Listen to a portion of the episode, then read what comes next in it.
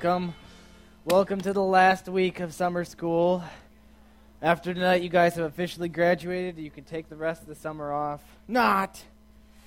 There's still a lot more to be done, but you will have officially graduated from summer school. Hope that each of you guys have enjoyed it. You guys have had a good time. Um, I really pray that you guys actually picked up the idea of summer school because it wasn't just like some crazy thought that I had and like, hey, it'd be fun to make everyone do this. Um, but that obviously the idea of this entire time, um, more than anything else, um, is just that you realize as a Christian that you can take and you can read the Bible as your own and you can look at it and compare it to your own life and you can actually learn stuff about yourself and about what God wants to do inside of your life. Um, you don't always necessarily have to hear it from a preacher, but you can look at it and you can learn.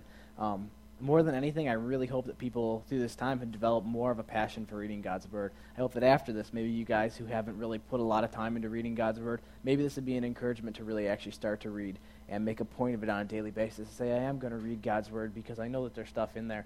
Um, man, it is it is God's heart penned on paper when you read the Bible, which is so amazing to be able to, to read that and understand it. Um, I want to read to you one last time. It's just kind of the ending of um, the ending of summer school, and this whole point that I've been trying to make. I know I've read it to you guys in, in other messages in the past, but I just love um, what Eugene Peterson, the guy who, who rewrote the Bible in the message, what he says about the Bible. And I just want to read this part to you one more time. It says, Reading is the first thing, just reading the Bible. As we read, we enter a new world of word, worlds and find ourselves in a conversation in which God has the first and last words. We soon realize that we are included in this conversation. We didn't expect this, but this is precisely what generation after generation of Bible readers do find. The Bible is not only written about us, but to us.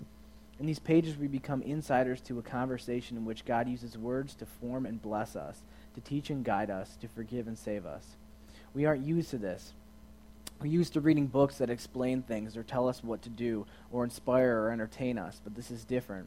This is a world of revelation. God revealing to people just like us, men and women created in God's image, how God works and what is going on in this world in which we find ourselves. At the same time that God reveals all this, God draws us in by invitation and command to participate in God's working life. We gradually, or suddenly, realize that we are insiders in the most significant action of our time as God establishes his grand rule of love and justice on this earth as it is in heaven. Revelation means that we're reading something we couldn't have guessed or figured out on our own. Revelation is what makes the Bible unique. And so, just reading the Bible, the message, and listening to what we read is the first thing. There'll be time enough for study later on, but first it is important simply to read leisurely and thoughtfully. We need to get a feel for the way these stories and songs, these prayers and conversations, these sermons and visions invite us into this large, large world in which the invisible God is behind and involved in everything visible and illuminates what it means to live here, really live, not just get across the street. As we read and the longer we read, we begin to get it. We're in conversation with God. We find ourselves listening and answering in matters that most concern us who we are, where we came from, where are we going? What makes us tick? The texture of this world and the communities we live in, and most of all, the incredible love of God among us, doing for us what we cannot do for ourselves.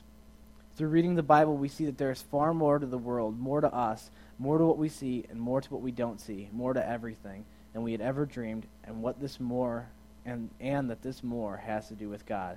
This is new for many of us, a different sort of book, a book that reads us even as we read it. We're used to picking up and reading books for what we can get out of them, information we can use, inspiration to energize us, instructions on how to do something or other, entertainment to while away a rainy day, wisdom that will guide us into better living. These things can and do take place in reading the Bible, but the Bible is given to us in the first place simply to invite us to make ourselves at home in the world of God. God's word, God's word and world and become familiar the way God speaks and the ways in which he answer, we answer him with our lives. I love that. I hope you guys actually get a passion for just for um, just for taking part in this. So, this is the last week of summer school, and so far, I think summer school has been a really, really interesting series. Something different than what we've ever done before. I actually really love the interactivity of it. I like things that are um, kind of like multifaceted and multi-layered.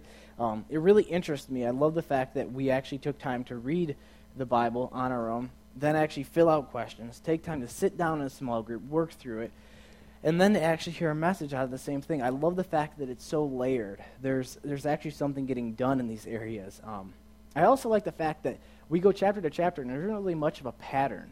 The messages can kind of just be different things that are projected in these things. I mean, obviously, all of them have a God centered pattern, but they can be kind of in different areas um, as we learn, which is really, really interesting. Um, if you guys remember correctly, week one was about how God is sufficient for all of our needs, and then that He gives us gifts on top of all of His all sufficiency. He takes care of everything, and then He blesses us with gifts. Week two was a warning about false prophets and how we can protect ourselves from these false prophets if we really identify who they are. And this week particularly has to do with the future and what is to come past today and towards the end. The future is a really interesting topic, isn't it?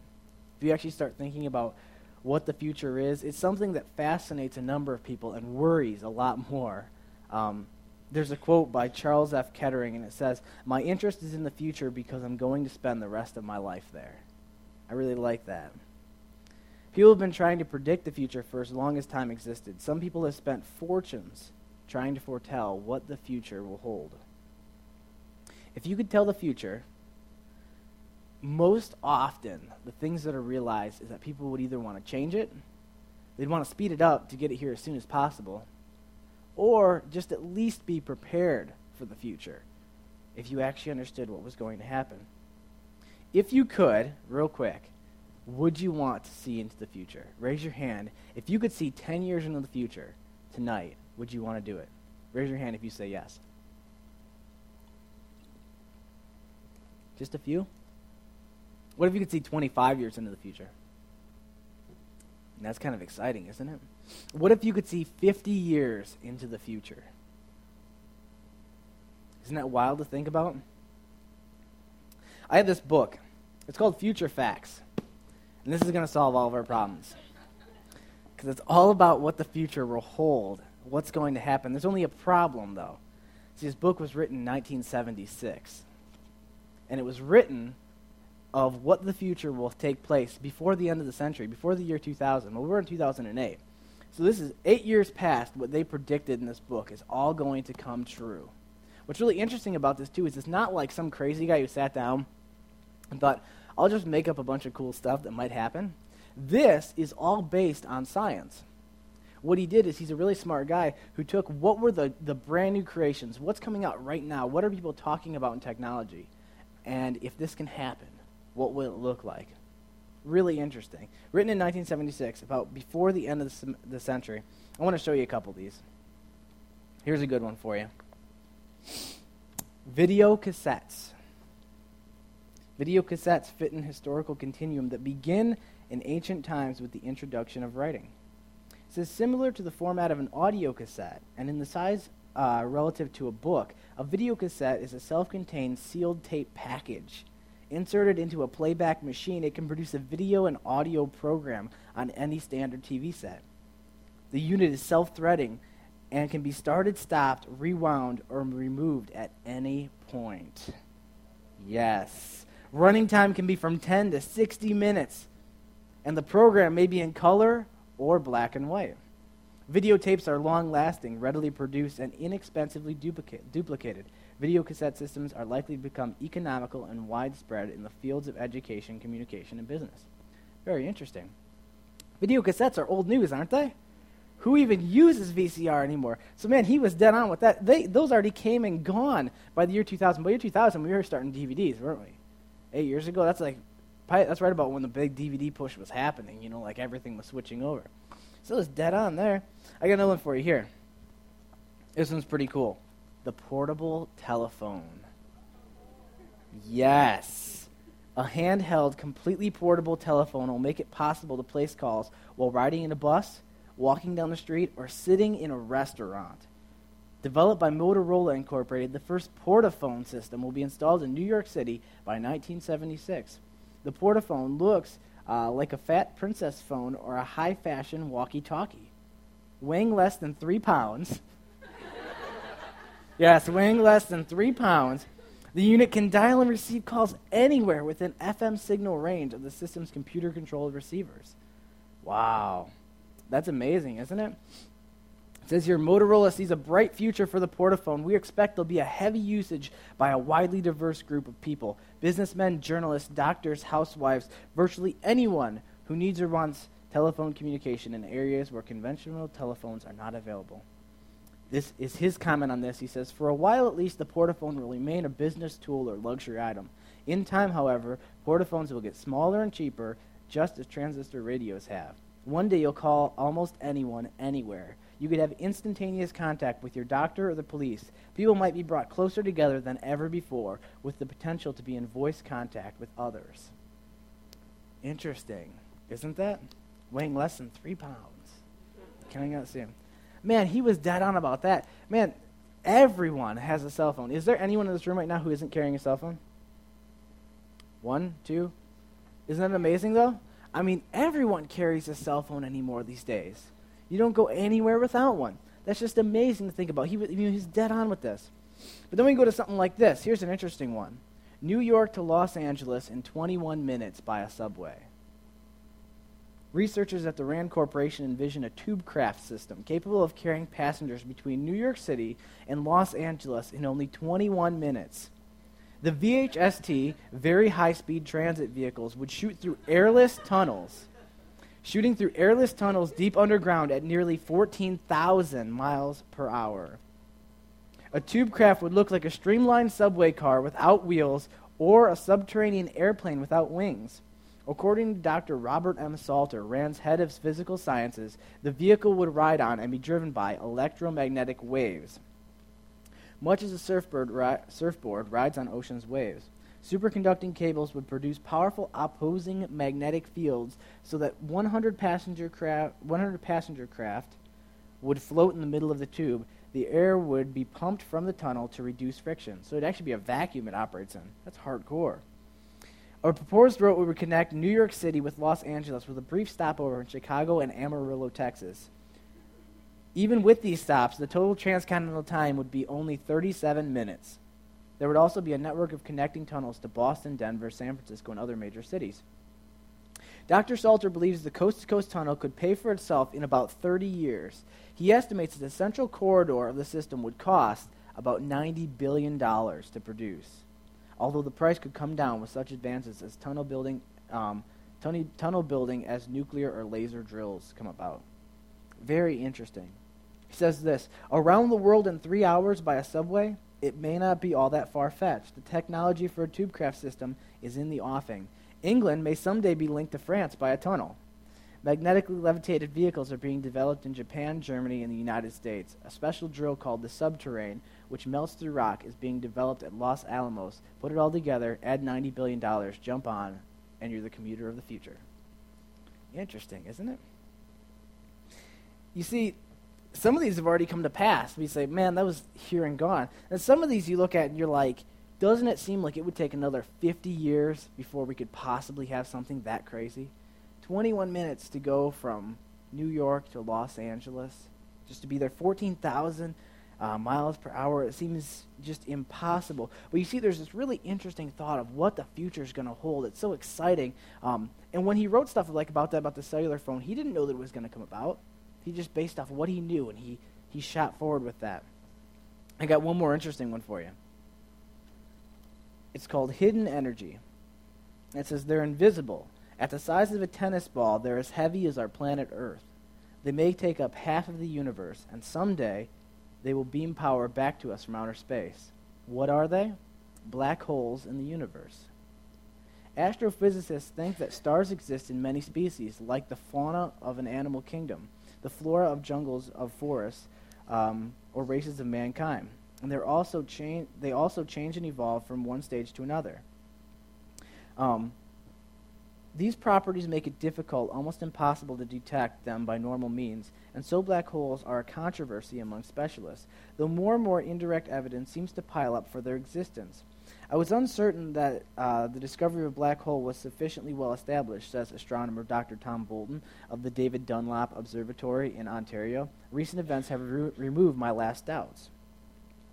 So what they're thinking is that if they can take this, which has amazing amounts of, gra- of gravity, when these stars collapse, they pull enough matter together that they said a tennis ball would weigh as much as our entire Earth. That we could somehow use this technology to use it um, to make energy for ourselves. This is what he comments about it. He says, There's no such thing as a free lunch, and it would be expensive feat of planetary engineering to pull this one off. But the payoffs might exceed the, the immense cost. Black holes may also tell us something about the future of the universe. Dr. John A. Wheeler of Princeton sees, sees no evidence from relativity that a star will eventually emerge, emerge from the black hole, nor is there any indication that the matter will emerge somewhere else in space, but may it emerge somewhere in another universe. Perhaps a black hole, the collapse of a star, is an early warning of a black universe, the gravitational collapse of the entire universe, and the ultimate future. So he's talking about future things, and the words that he finishes there, I like that. He talks about an ultimate future. Maybe way past just making, you know, energy and stuff like that. But maybe that this is going to point us ahead to thinking about the fact that maybe someday everything will be destroyed and there will be nothing left by looking at these and realizing how much destructive force could be inside of these. Really interesting. Is there an ultimate future, an end, and what would it look like? Well, we could look at a book like this, which is interesting. But as you can see, as we looked at it, there's things that came true and there's things that fell short, failures. Um, but we can look at a book that we've seen being proved true time and time again. And obviously, we're going to talk about God's Word. All the different prophecies that have been put in this have come true. It has never been proven false yet to this day. So if we just take a look at what God's Word says about the future, about what is going to happen, um, even starting in just Peter, where we're at, verses 7 and 10 say this And God has also commanded that the heavens and the earth will be consumed by fire on the day of judgment, when ungodly people will perish. Verse 10 says, But the day of the Lord will come as unexpectedly as a thief. Then the heavens will pass away with a terrible noise, and everything in them will disappear in fire, and the earth and everything on it will be exposed to judgment. He's talking about an ultimate future, isn't he? An end.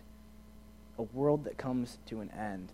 Um, he's talking about where Jesus is going to return and take his followers away. And the world will be put through this insane blaze of fire to burn away everything that isn't pure.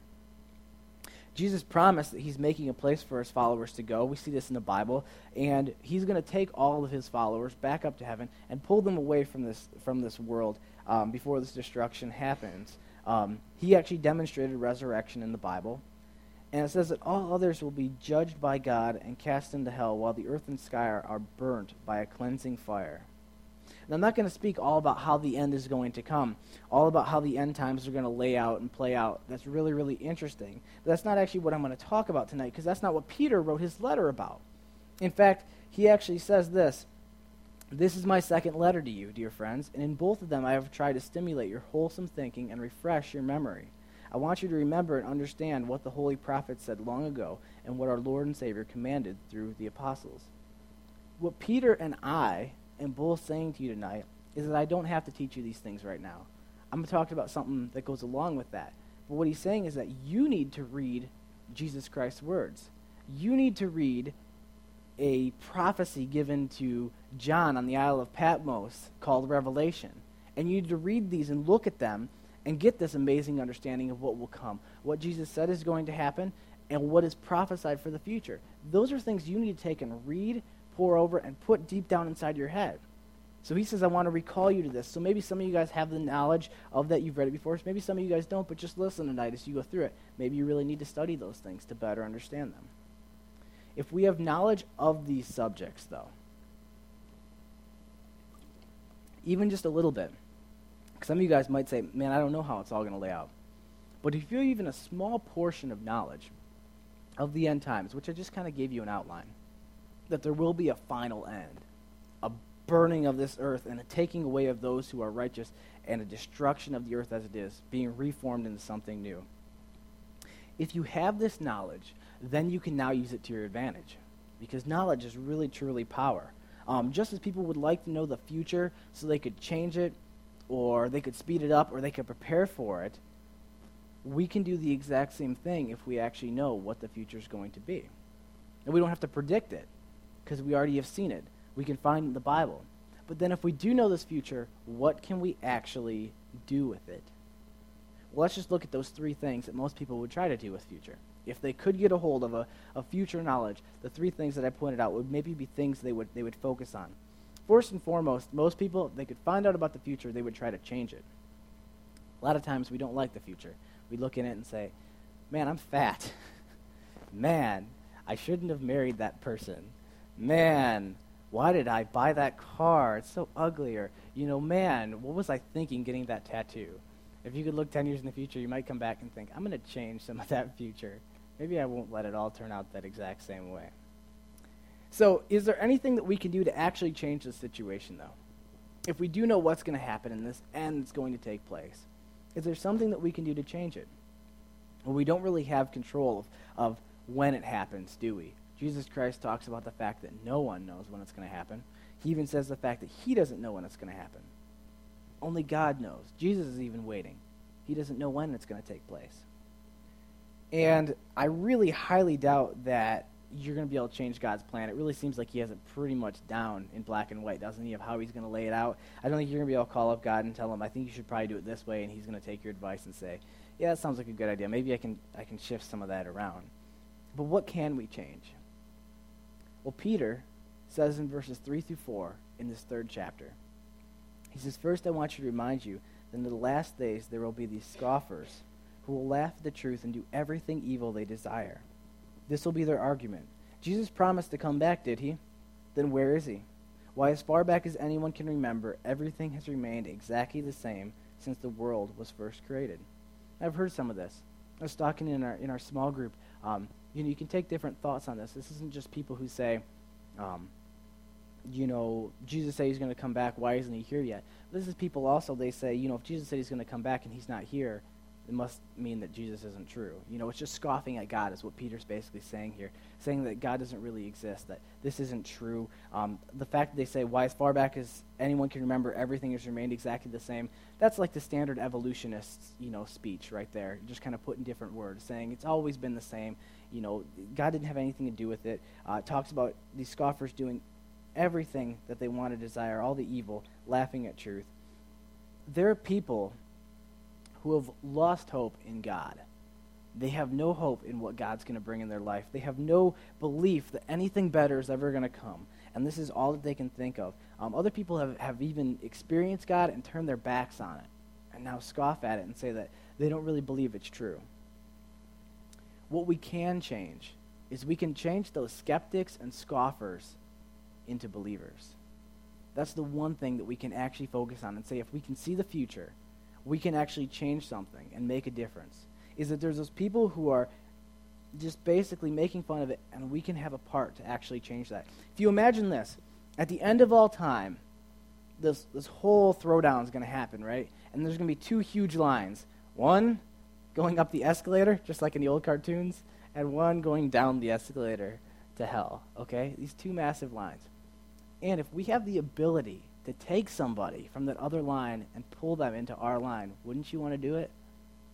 Wouldn't you take the time to do it? Um, there's this awesome line. Any you guys ever seen the movie Gladiator? I hope you guys have.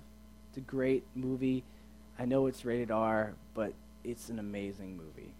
Amazing there's this part in it, and the main character, Russell Crowe, Maximus Decimus Meridius is his name, hardcore guy. There's this part where he starts at the beginning of it, and he goes and he's, he's the general of all these troops.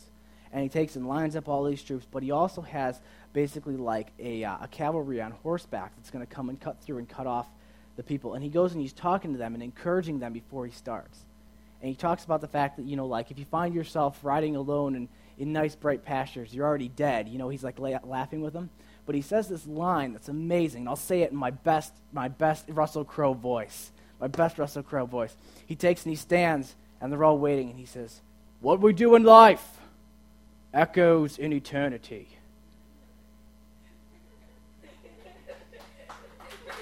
Thank you. Thank you.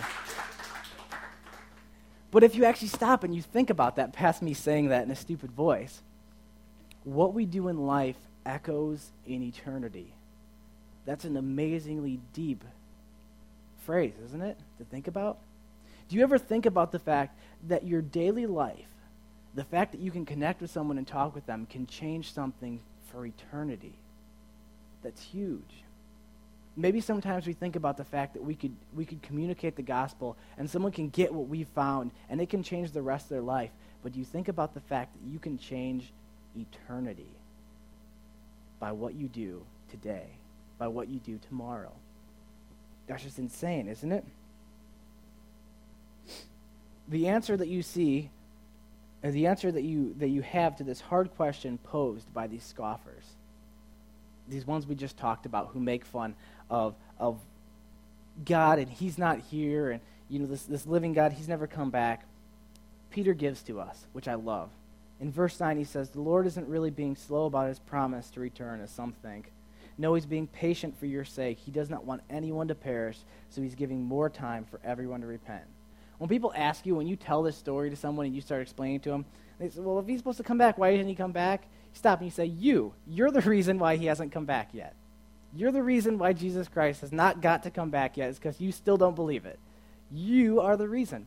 That's the whole entire point. When someone asks you that question, just take and point right at their face. Just point at them. Don't even say the words. They're like, why hasn't Jesus come back? and just point and stare at them. You're the reason. You're the reason why Jesus Christ hasn't come back yet because he's waiting for you guys to actually get a hold of it because he wants everyone to understand it because he's such a loving God. Ezekiel 33:11 says this: As sure as I am a living God, I take no pleasure from the death of the wicked. I want the wicked to change their evil ways and live. Turn your life around, reverse your evil ways. This is God talking about Israel.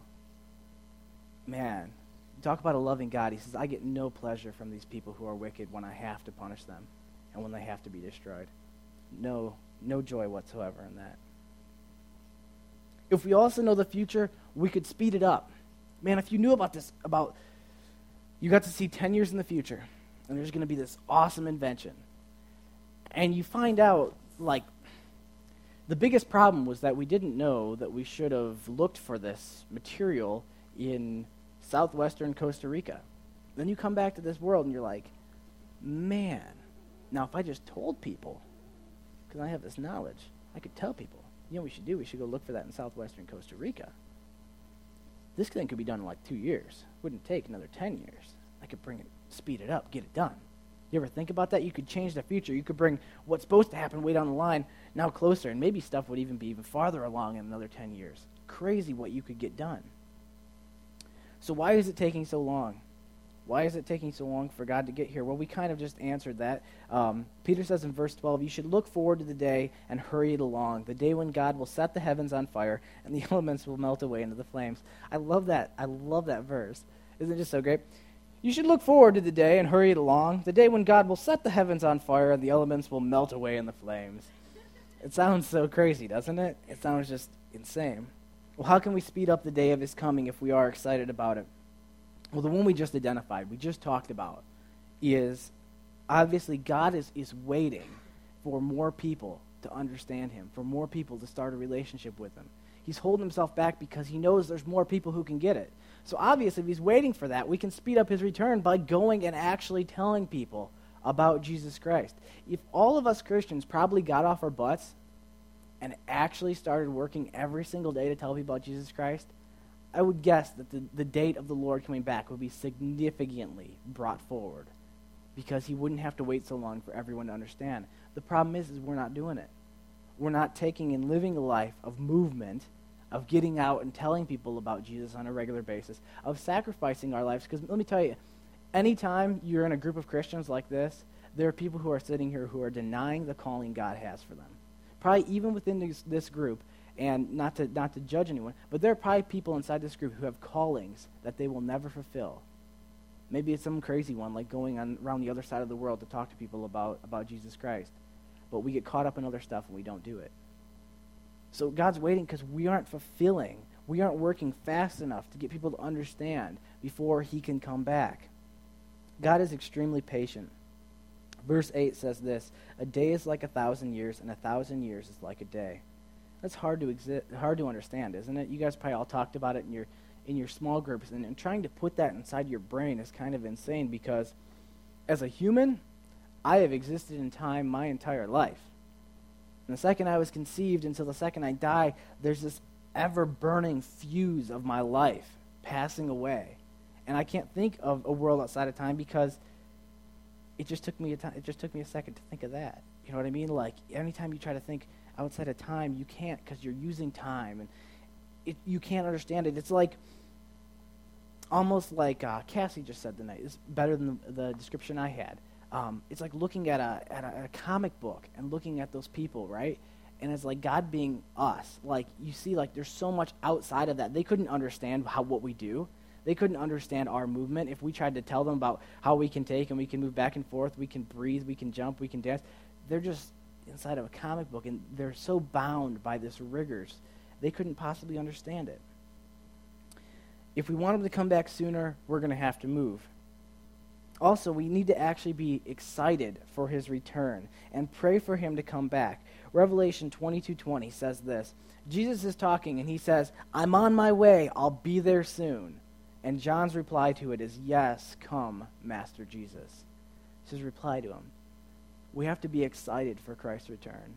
And when we hear about God coming, we hear about Jesus Christ coming back, we need to say, Yes, man, come home. Bring me back and, and come and, and take care of this world. Are you actually excited about his return?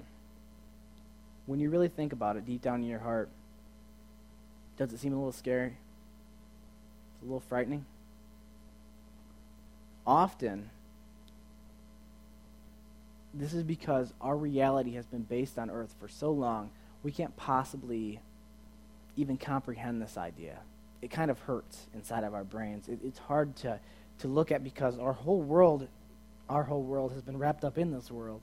And it's weird to think about there being a destruction and us being taken away from it. Um, at first, I really wasn't excited. I really wasn't excited about Christ's return. People talk about Jesus Christ coming back and I was first saved, I really, I really wasn't excited about it at all. When I heard about it, I thought, yeah, but I want to get married and have kids and buy a really nice car and hang out with friends, you know?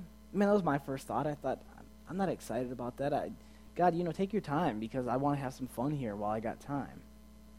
But after a while, I think what happens is the more time you spend with God, the more time you spend in your salvation. And this isn't at all, you know, casting like downward eye on people who are just newly saved or they still have that thought. There's nothing like that. But after a while, it just seems like God consistently working on your heart.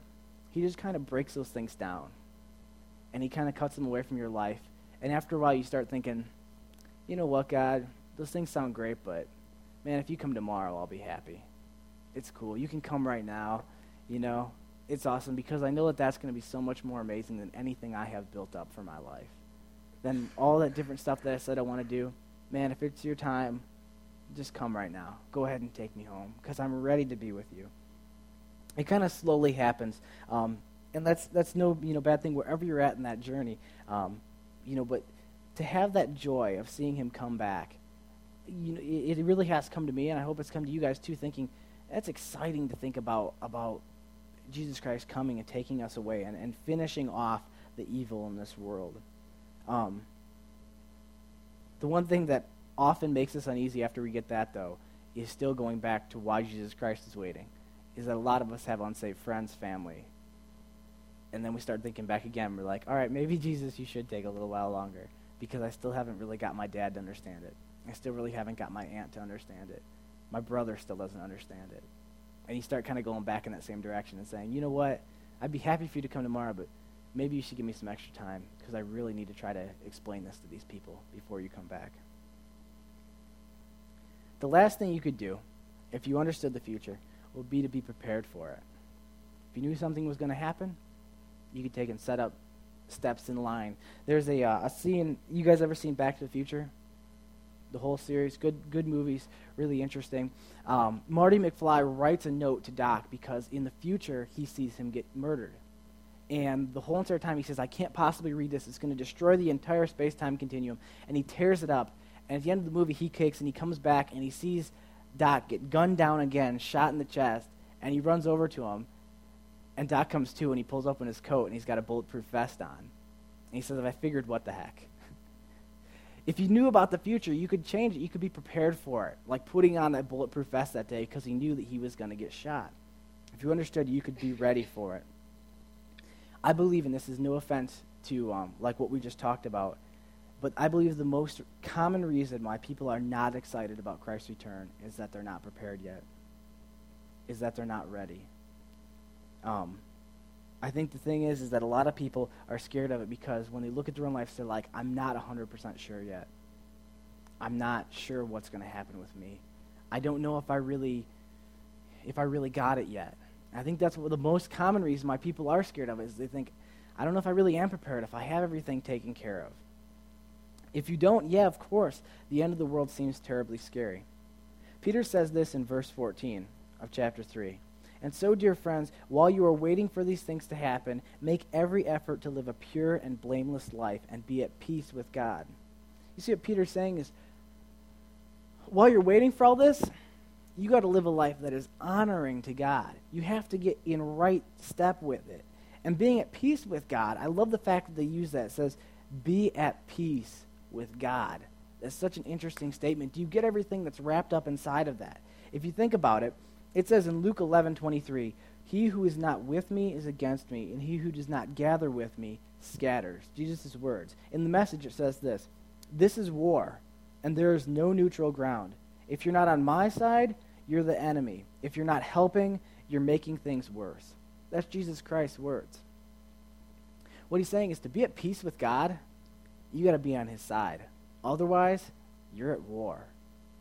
What he's saying is, in the time of this waiting, you better get it right and you better you better get on God's side because if you're not, you're setting yourself up to be on the side of his war. Now, obviously, you know, you guys have maybe heard it before, maybe you haven't. The, the idea of salvation, because that's all we're talking about, being on his side, is the story of salvation. The fact that obviously all of us, all of us commit sin and fall short of what God has for us.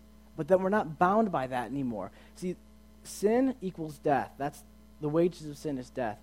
If we sin, when we get to the end of our lives, what we earn for that sin is death. Hell, eternal death. But then God, in his amazing knowledge and love, finds this loophole of sending Christ to come to this earth and die on the cross. He had not sinned, and he dies.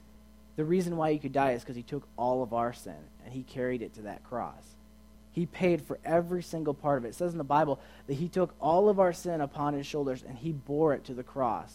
So what happens is when we die, that sin has already been paid for. It's already done. It's paid in full. When we die instead, we get to go to heaven because all that's already been taken care of and we're found blameless in God's eyes. All it says we have to do is ask Jesus Christ to be our Lord and follow him and his ways. We must live a life that is pure and blameless because we do not know when this day will come. Peter says it and Jesus said it back in Luke 12:40. He says you must be ready because the son of man will come in an hour when you do not expect him. What it's saying is that you can't put off. You can't say, I'll get my life right. I'll start following Jesus and start doing what he wants for my life in another five years. Just let me finish up college, maybe. Just let me finish up this area of my life. Or maybe I'll wait another 10 years because I want to I want to get married and get stuff ready. And then I'll start I'll start coming to church on a regular basis and I'll start really really trying to do what you want, God. Or you know, maybe I'll just wait because what the heck? You know, I could just wait till I'm on my deathbed and I could ask God to, you know, take care of my sins and he's still a forgiving God and he'll probably take care of it then too, right? What he's saying is no, is you can't live like that because you do not know when the day is going to come. You have to live like the day might be the day he comes back. And that means waking up and actually saying, God, I'm going to try to do as much as I can for you today. I'm going to live a life that's pure today, a life that's trying to focus on what you have for me. Today might be your last day. Who knows? That's how you have to live. Are you prepared for the end? Are you prepared for Christ's return if it was to happen today? Now, we don't have to try to predict the future. That's already been done for us, like I said. Go ahead and read the Bible. Look at Matthew, Mark, Luke, and John. Look at Revelation. Look at what God says is going to happen. It's already been predicted, it's already been done for us. But it's up to us to use the knowledge of the future to benefit ourselves and to benefit the rest of the world. Are you still caught up in the day? Are you still focused on only what's going to happen today, what's going to happen tomorrow? Or are you starting to feel the fact there's something way bigger farther off, and you're going to have to start living with an eye on the future? I want us to steal Kettering's uh, quote. I want you to steal it, and I want you to start calling it your own. Because that's what I'm going to start doing. I'm going to tell people, I could tell them it's from Kettering, but it's going to be my new quote as well. I love it, and we need to take it on our own hearts, where he says, My interest is in the future because I'm going to spend the rest of my life there. That's how we need to live. I want to pray with you guys. Lord, I thank you for tonight. And I thank you, God, that you have spelled out this future that is to come in our lives. A future and an end to this world that you have already promised. Lord, that you provided that information to us in your word, and that now we can use that. We can use that to really be prepared, Lord God, to speed it up and to even change, Lord, some of the circumstances. I really pray, God, that we would just get an eye on the future and that we would realize that it's so important because that's where we will spend the rest of our lives. I thank you, God, for salvation and the fact that I do not have uh, to go to hell, Lord God, and pay for my own sins, but the fact that you paid for them. I just thank you for that, Lord God. And anyone who's in this who's in this room, if you guys do not have a relationship with Christ, come up and see me after service. Come and talk to me about it if you're not at that place. If you really say, I don't know what would happen if I was to die. Jesus, I thank you for what you're going to do tonight. I thank you for the knowledge in your word that we have realized just in these three weeks of summer school. I thank you for what you're going to continue to do. It's your name that I pray, Jesus Christ. Amen. I got one last thing for you guys. Um, next week, cookout. I totally didn't even say it. Bring friends. Yeah, don't just come and hang out on our own. We can do that, but it's also like a really sweet night. We're going to take them, we're going to cook out, and then we're going to go see fireworks. Bring friends that have never come to Steadfast before. Bring friends who don't know anything about God, don't know anything about Jesus Christ. They might be a lot more open if you say, I'm just going to hang out with some of my friends, we're having a cookout, and then we're going to go see the fireworks. Maybe people who wouldn't come to Steadfast if you invited them. Invite them next week and get them here. If, if you bring a friend, you don't have to pay $5 for the friend. They're for free. Okay? So you don't have to worry about that thing. Don't tell them it costs them anything. Tell them it's free for them to come and eat. Free for them to come and eat. Um, and if you feel bad, you could give a few extra dollars if you'd like. But um, that's the deal with that. Make sure, yeah, bring friends. Hey, I want to pass around the uh, offering container. If you guys have um, a few dollars you want to toss in there, feel free um, to help support the ministry and keep it going. Um, one last thing, we have a couple of birthday boys from this last weekend in our midst. We have uh, we have Ryan Simpson and we have Mr. Joe over here. Why don't you guys come up here? Come up, our birthday boys. It's so cute. But you won't be here next week? Oh yeah. All right, come up here, birthday girl. Hers is next Sunday. You just turned 21. She just turned 21. You turned 20, right? She's the youngin'. He's the baby and he's got a way fuller beard than I'll ever have. Indeed. So we love you guys. So I just wanted to embarrass you guys. So happy birthday to you.